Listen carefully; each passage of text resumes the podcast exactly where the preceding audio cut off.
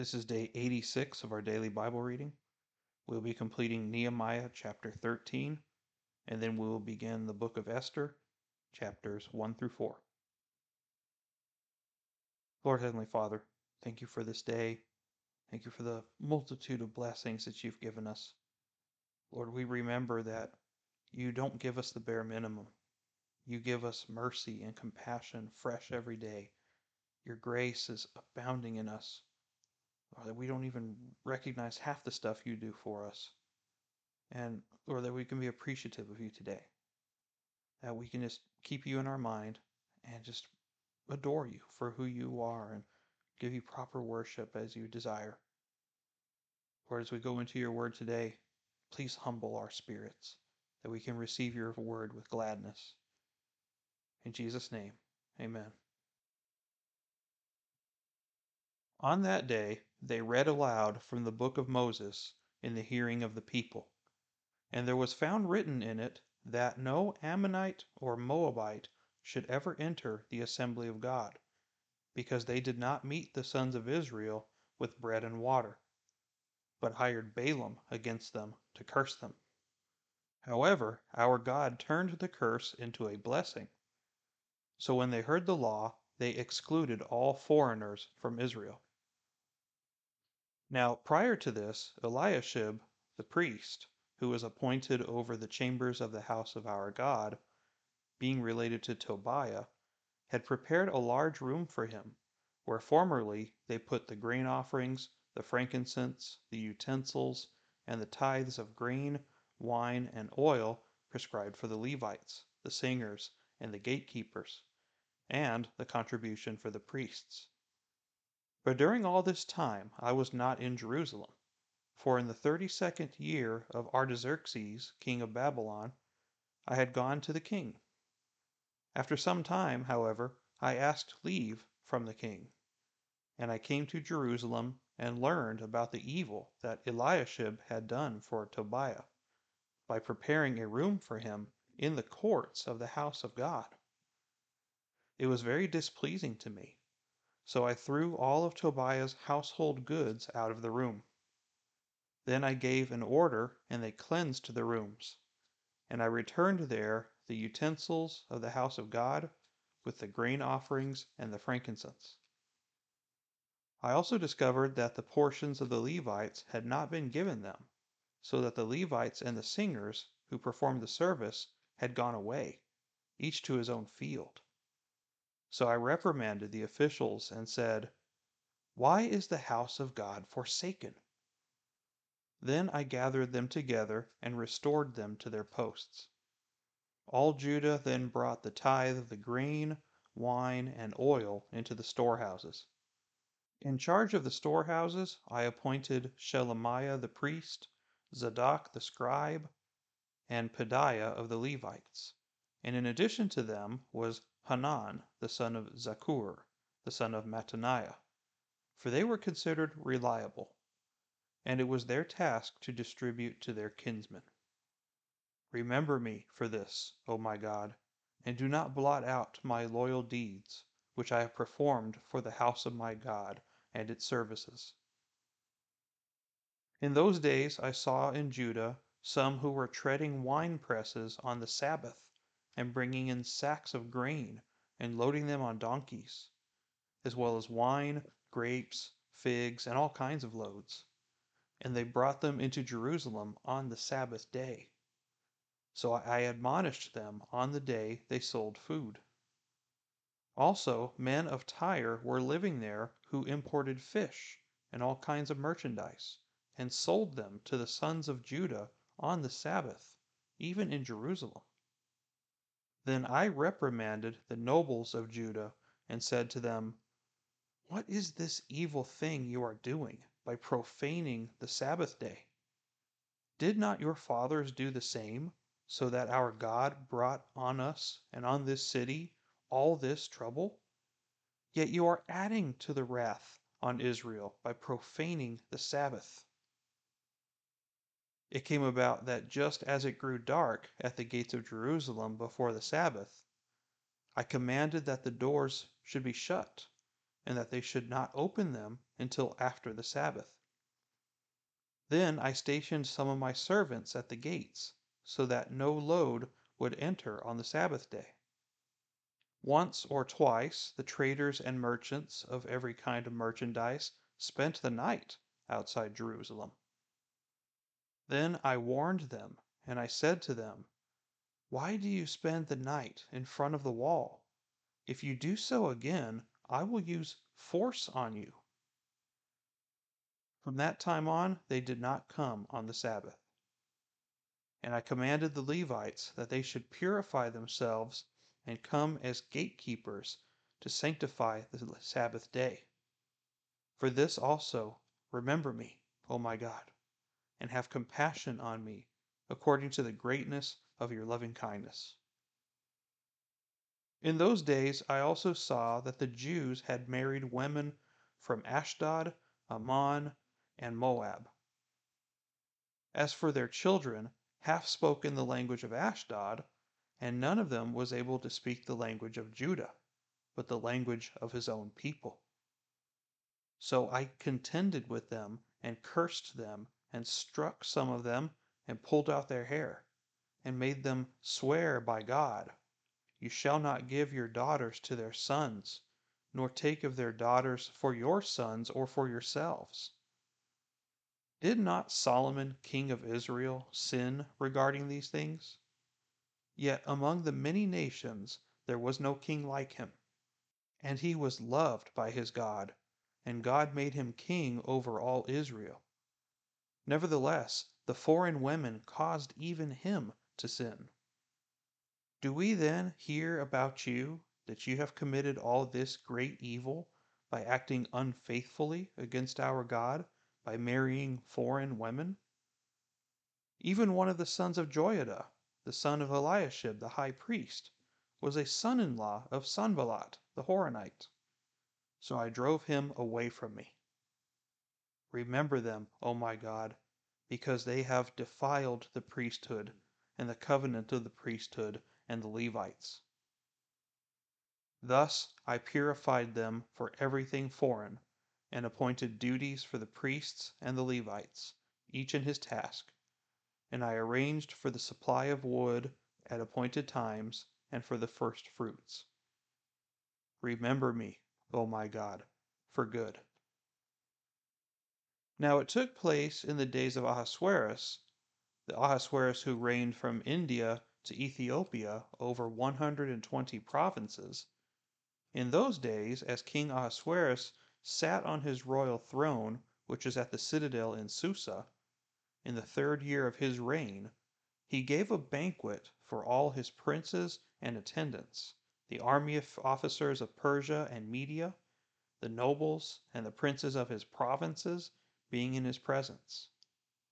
And he displayed the riches of his royal glory and the splendor of his great majesty for many days, one hundred and eighty days.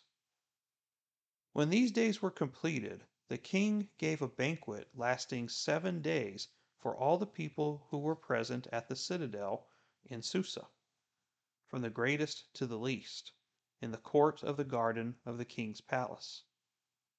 There were hangings of fine white and violet linen, held by cords of fine purple linen on silver strings and marble columns, and couches of gold and silver on a mosaic pavement of porphyry, marble, mother of pearl, and precious stones. Drinks were served in golden vessels of various kinds, and the royal wine was plentiful according to the king's bounty. The drinking was done according to the law, there was no compulsion. For so the king had or given orders to each official of his household that he should do according to the desires of each person. Queen Vashti also gave a banquet for the women in the palace which belonged to King Ahasuerus.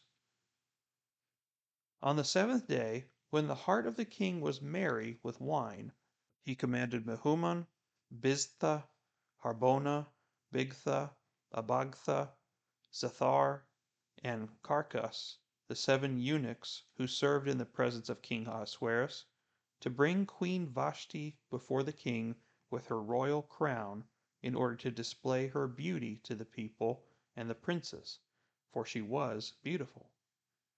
But Queen Vashti refused to come at the king's command delivered by the eunuchs.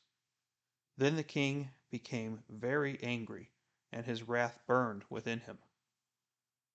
Then the king said to the wise men who understood the times, for it was the custom of the king so to speak before all who knew law and justice and were close to him Carshena, Shethar, Admatha, Tarshish, Meres, Marsena, and Memucan, the seven princes of, of Persia and Media, who had access to the king's presence and sat in the first place in the kingdom. According to law, what is to be done with Queen Vashti, because she did not obey the command of King Ahasuerus delivered by the eunuchs. In the presence of the king and the princes, Memucan said, Queen Vashti has wronged not only the king, but also all the princes and all the peoples who are in all the provinces of King Ahasuerus. For the queen's conduct will become known to all the women causing them to look with contempt on their husbands by saying, King Ahasuerus commanded Queen Vashti to be brought into his presence, but she did not come. This day, the ladies of Persia and Media who have heard of the queen's conduct will speak in the same way to all the king's princes, and there will be plenty of contempt and anger. If it pleases the king, let a royal edict be issued by him, and let it be written in the laws of Persia and Media, so that it cannot be repealed, that Vashti may no longer come into the presence of King Ahasuerus, and let the king give her royal position to another, who is more worthy than she. When the king's edict which he will make is heard throughout all his kingdom, great as it is, then all women will give honor to their husbands, great and small. This word pleased the king and the princes, and the king did as Memucan proposed. So he sent letters to all the king's provinces, to each province according to its script, and to every people according to their language, that every man should be the master in his own house, and the one who speaks in the language of his own people. After these things, when the anger of King Ahasuerus had subsided, he remembered Vashti and what she had done, and what had been decreed against her. Then the king's attendants, who served him, said, Let beautiful young virgins be sought for the king. Let the king appoint overseers in all the provinces of his kingdom that they may gather every beautiful young virgin to the citadel of Susa, to the harem, into the custody of Hegai, the king's eunuch, who is in charge of the women. And let their cosmetics be given them. Then let the young lady who pleases the king be queen in place of Vashti. And the matter pleased the king, and he did accordingly. Now there was at the citadel in Susa a Jew, whose name was Mordecai, the son of Jair, the son of Shimei, the son of Kish, a Benjamite, who had been taken into exile from Jerusalem with the captives who had been exiled with Jeconiah, king of Judah, whom Nebuchadnezzar, the king of Babylon, had exiled. He was bringing up Hadassah, that is, Esther, his uncle's daughter for she had no father or mother. Now the young lady was beautiful of form and face, and when her father and her mother died, Mordecai took her as his own daughter. So it came about when the command and decree of the king were heard, and many young ladies were gathered to the citadel of Susa into the custody of Hegai, that Esther was taken to the king's palace into the custody of Hegai, who was in charge of the women. Now the young lady pleased him and found favor with him. So he quickly provided her with her cosmetics and food, gave her seven choice maids from the king's palace, and transferred her and her maids to the best place in the harem. Esther did not make known her people or her kindred, for Mordecai had instructed her that she should not make them known. Every day Mordecai walked back and forth in front of the court of the harem to learn how Esther was and how she fared.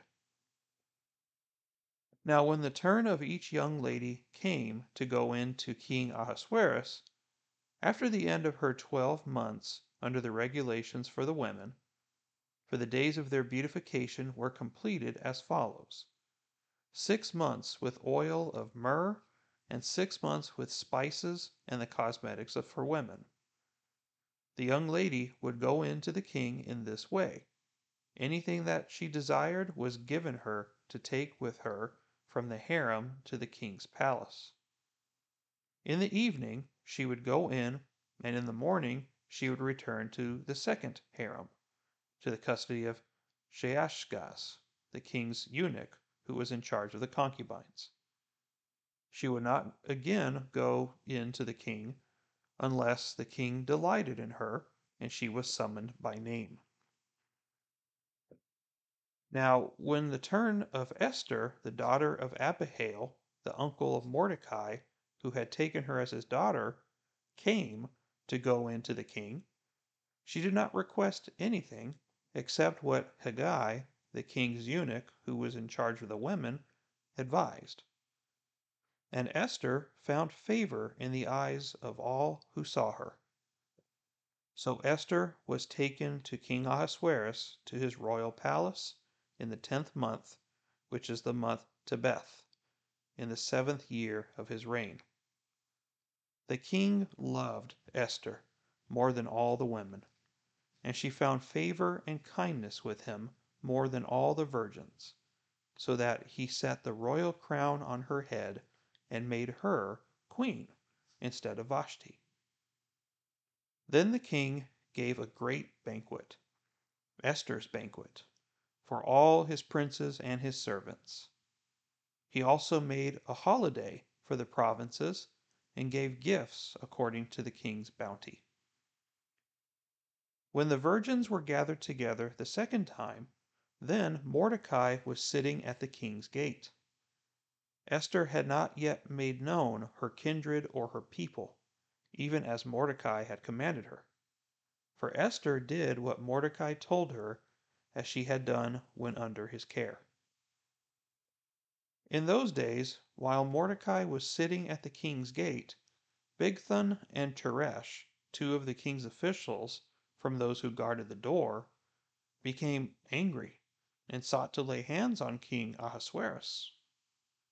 But the plot became known to Mordecai, and he told Queen Esther. And Esther informed the king in Mordecai's name.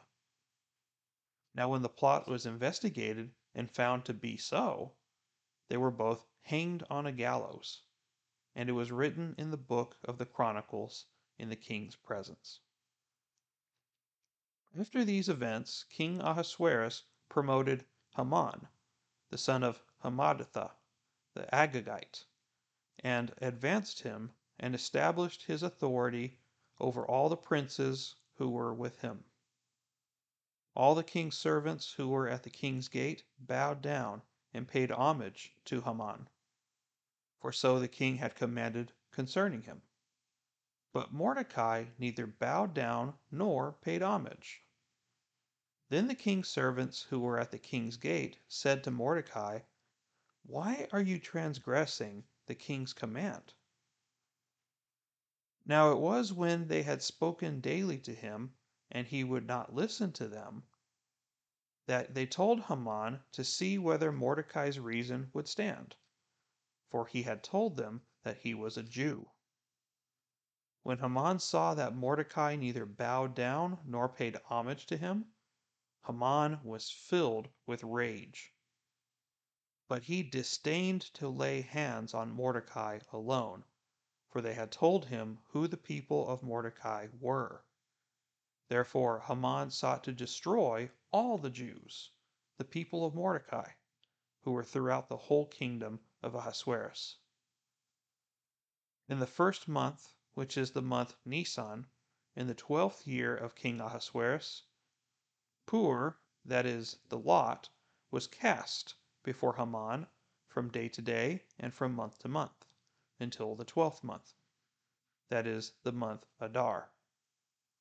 Then Haman said to King Ahasuerus, There is a certain people scattered and dispersed among the peoples in all the provinces of your kingdom. Their laws are different from those of all other people, and they do not observe the king's laws.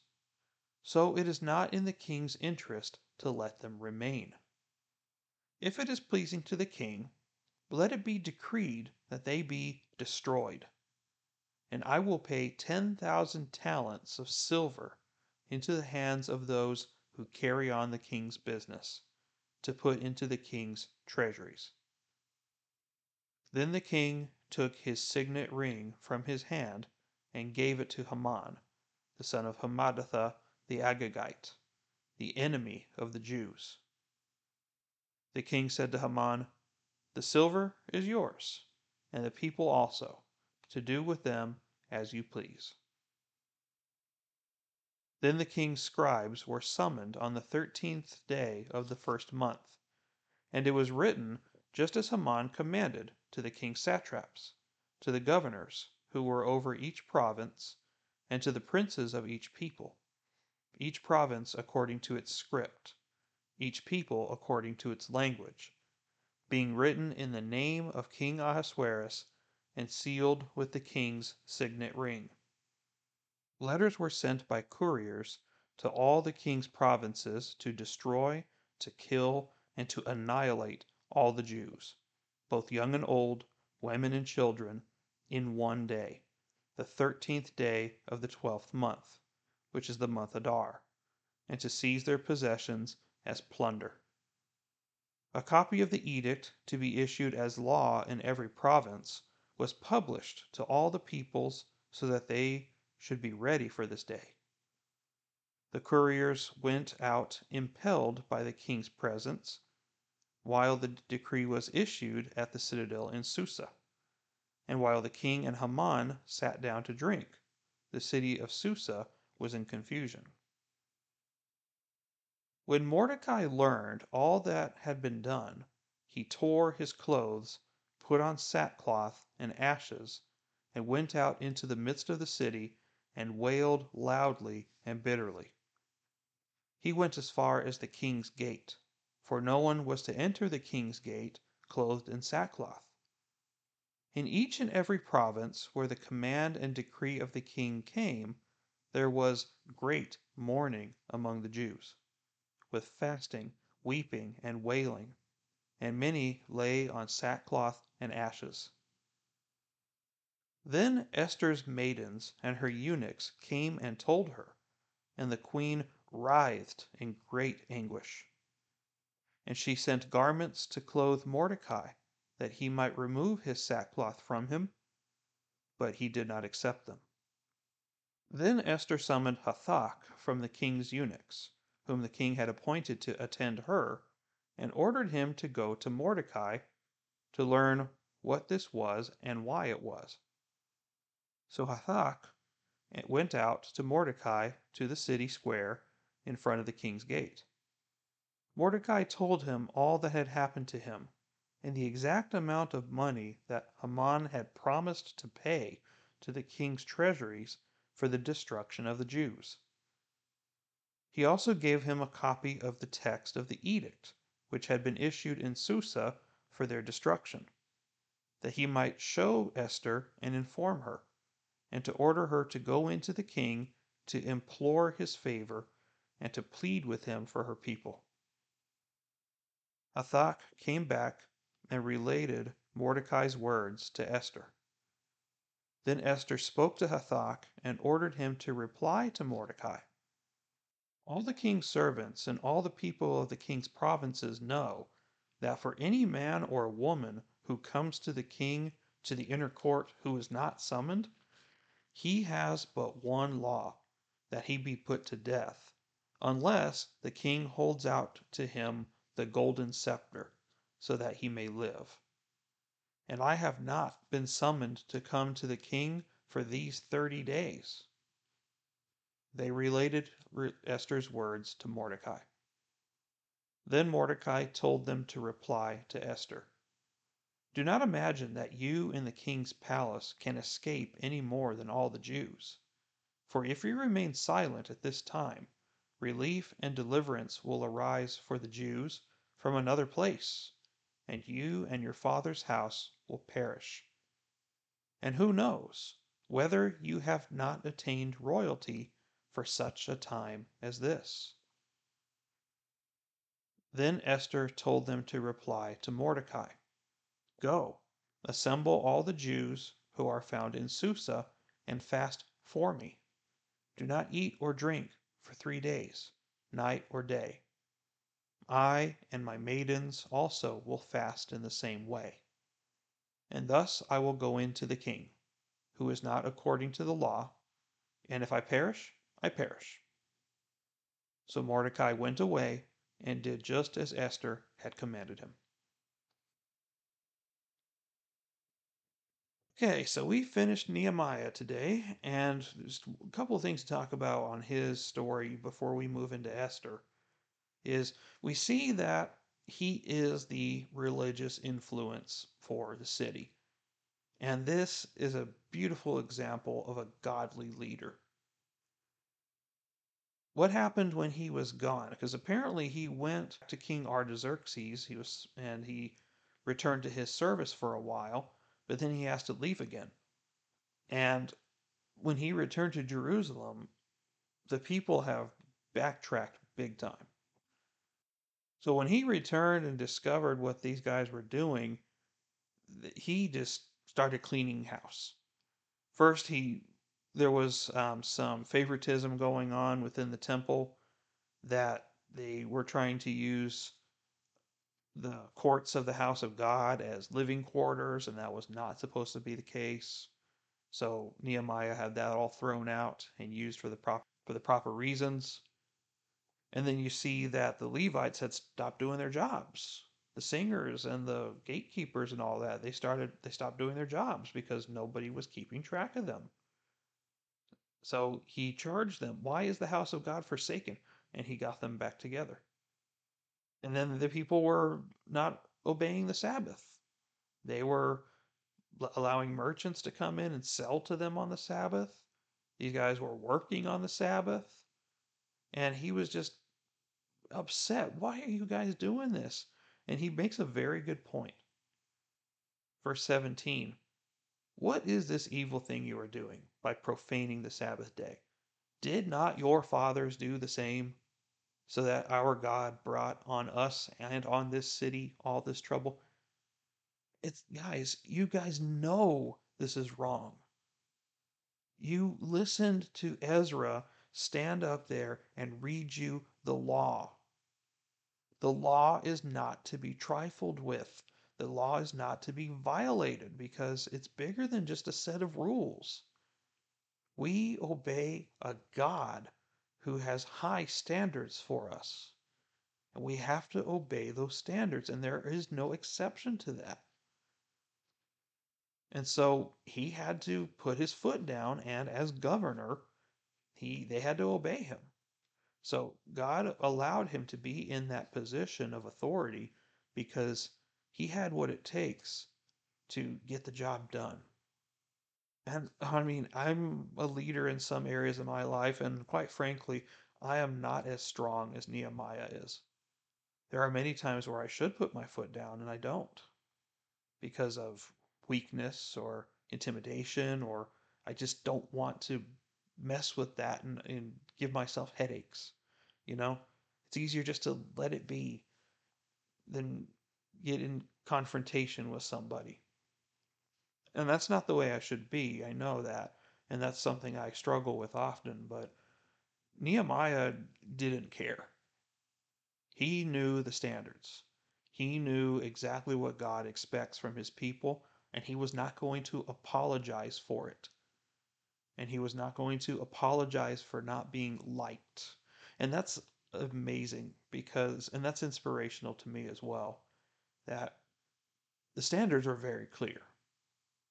And at any time, a leader has to step up and has to do what is right, even in the face of opposition. Because I don't do what I do because I want to be popular. I don't do what I do because it's easy. I don't do what I do as a leader because I want to win everybody's favor and I want to make everybody happy. The standards are clear, and it's the same thing if you work for a company. Company policies are very clear, expectations are very clear, and it's either you do them or you don't. There is no midpoint, and if you try to do the midpoint, you're just going to get yourself in trouble. On a spiritual level, we should not apologize for what the Word of God says.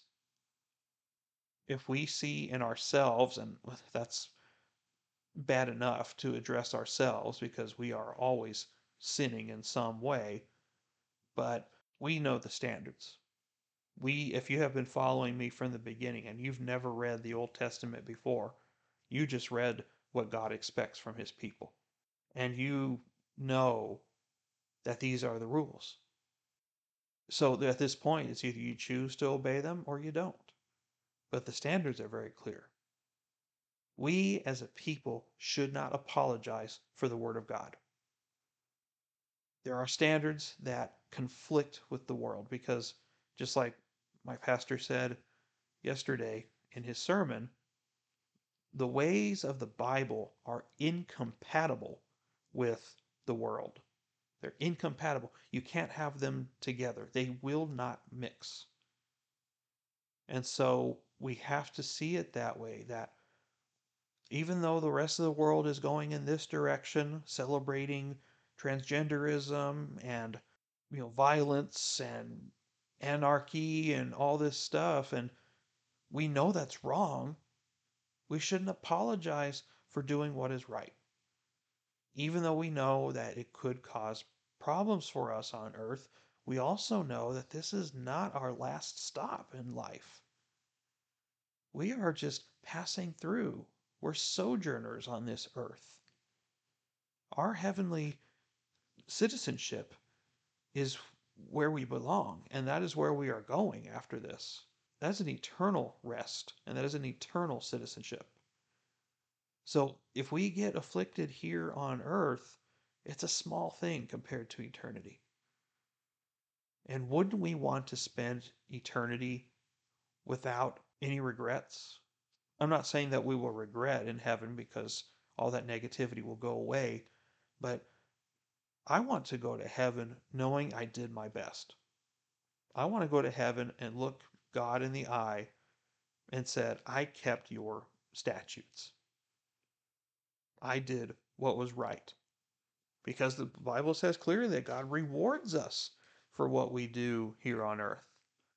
He will reward us in heaven. What does Jesus say? Do not store up for yourselves treasures on earth that are going to perish, right? That moth and rust will destroy, but save up for yourself treasures in heaven. So there is something to that. I don't know exactly what that looks like, to be honest, but there's something to that, and I believe it. And I'm going to obey it. So Nehemiah did not apologize for putting his foot down and expecting people to obey the Lord. It should have come from each individual, right? But we know that people are always compared in the Bible to sheep for a very good reason because we are dumb like sheep sometimes. We go off track, we get lost all the time. And we need somebody who has that spiritual discernment and that leadership skill to remind people to do the right thing. So I hope that in our lives, you are that leader. You know, you have children, you have relatives, you have nieces and nephews, you have employees, you've got coworkers, you've got people in your church, you've got you name it. You, there's people at the grocery store that you see something wrong or you know something's going on.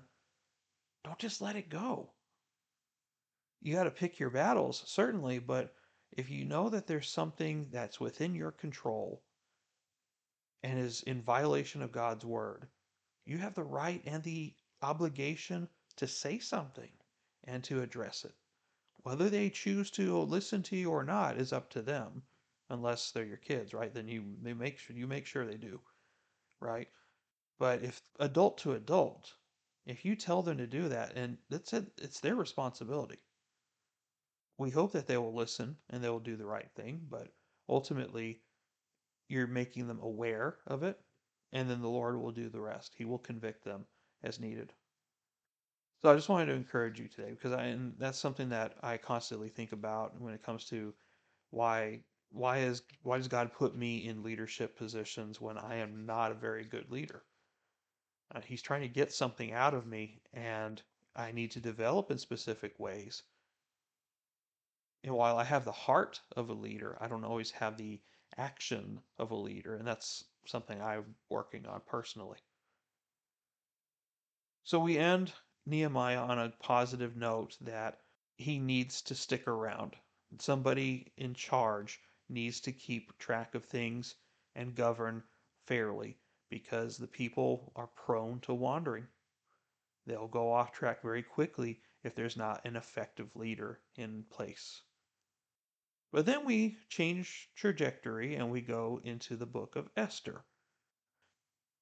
This is the reign of King Xerxes the First, which is he's also mentioned in here as being called Ahasuerus. That's the Hebrew form of his name. But in Greek, he is called Xerxes. So we, in historical documents, we estimate more or less that Nebuchadnezzar uh, conquered Judah around 586 BC. And then Cyrus, the king of Persia, decrees the return of the Jews to Jerusalem in 538 BC. And then you have the temple being completed in 515 BC which when the, when Ezra goes over there, as well as when Nehemiah is part of that, and then you have this time period where Esther is becoming queen of Persia. This is somewhere about 30 to 35 years after the book of Nehemiah, more or less. So, God Himself is never mentioned by name in the whole book of Esther, much like the book of Ruth is not it's not really focused so much on the Lord being the central character here, even though he is the overarching theme of the entire Bible. He's not mentioned, but we know he's here, and we see him multiple times throughout the process that he hasn't forgotten about his people. And because there's a lot of stuff going on here that we need to know. So, first off, King Ahasuerus had a queen named Vashti, and he had a huge party. So, for six whole months, he was showing the grandeur of his court. And then, following that, he had a seven day drinking feast where alcohol was just everywhere and people were just drinking like crazy. And so, on the last day of the feast, this drunk king asked for his queen to come and probably do some sort of uh, provocative dance, most likely, or something like that. And she refused to do it. So then he got really upset about that. And so he inquired with his wise men. And one of them said, Well, if she's going to be rebellious against the king, then she's just going to get this idea with all the women that they can rebel against their husbands. So let's go ahead and divorce her. So they divorced Vashti from King Ahasuerus. And so now let's find somebody else who can be a better queen than her. But she has to be beautiful and she has to be a virgin. So then we enter into Mordecai. Now it mentions here that Mordecai is the son of Jair, the son of Shimei, the son of Kish, a Benjamite who had been taken into exile from Jerusalem. The wording there can be a little confusing because it makes it seem like Mordecai came out of Jerusalem into exile, but that's not how it happened. Because again, this has been several decades from the time that Babylon took over Jerusalem. So Kish, Mordecai's great grandfather, was the one that was taken from Jerusalem. Because if you look at the way it's worded, the son of Kish, a Benjamite, was taken. So Kish was the one that was taken into exile, and since then there had been three generations of family after him, and Mordecai being the current generation. So Mordecai and Esther are cousins, and yet I guess he's an older cousin, so he's always been in charge of taking care of her. And so she was drafted for this campaign to find the new queen, and she apparently was a very beautiful lady. And her Hebrew name is Hadassah. Her Persian name is Esther, which means star, but Hadassah is her Hebrew name, which means myrtle, myrtle tree. As soon as he meets Esther, he's very much in love with her and is adores her. And so she is crowned queen. And they don't know that she's a Jew yet. And now you see also in chapter 2, in, near the end of it, you see that Mordecai overhears a plot to assassinate the king, and he stops it. Now that's going to come into play later in his benefit, as well as the people of, of the Jewish community. And then we see here a, na- a man named Haman or Haman. I grew up always hearing it as Haman, but it's Haman. So he is an Agagite, which most scholars agree that he is either an Amalekite or he is related to the family of Esau. Most likely he's an Amalekite, and by nature, they are enemies of the Jews. And that's probably why he goes so far as he did, not just because he was offended, but also of his heritage.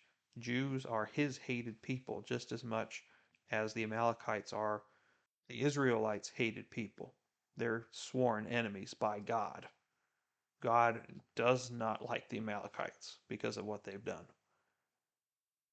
So he refused to bow to Haman. And so not only did he just want to kill him, but he also wanted to kill everybody of his race. That is a big step. That escalated quickly, didn't it? He goes from, I'm going to kill Mordecai, to, you know what, I'm just going to kill all the Jews in the whole empire. That is a big step up, but he has the power apparently to make it so. And we see that Haman convinces the king to do this because he is very wealthy. He bribed the king with 10,000 talents of silver, which is 375 tons of silver. So, how he had all that, or maybe he thought he was going to be able to confiscate that much over his time, but that's a lot of resources to bribe the king with, and the king went with it. Here's my signet ring. And that's important because they would seal the documents with this ring to show that it was officially from the king. So he was basically playing the king in terms of making these documents however he'd like and the, with the king's approval automatically because he has the ring.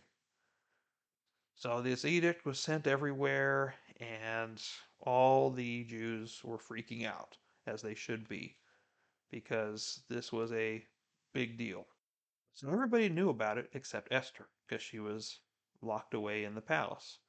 And so when she found out, she said, There's only one thing I can think of that I can do because of the position I'm in, and that's to go to the king's presence.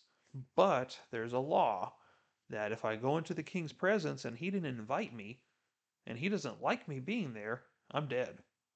And Mordecai says something profound. He's like, Look, do not imagine that you in the king's palace can escape any more than all the Jews.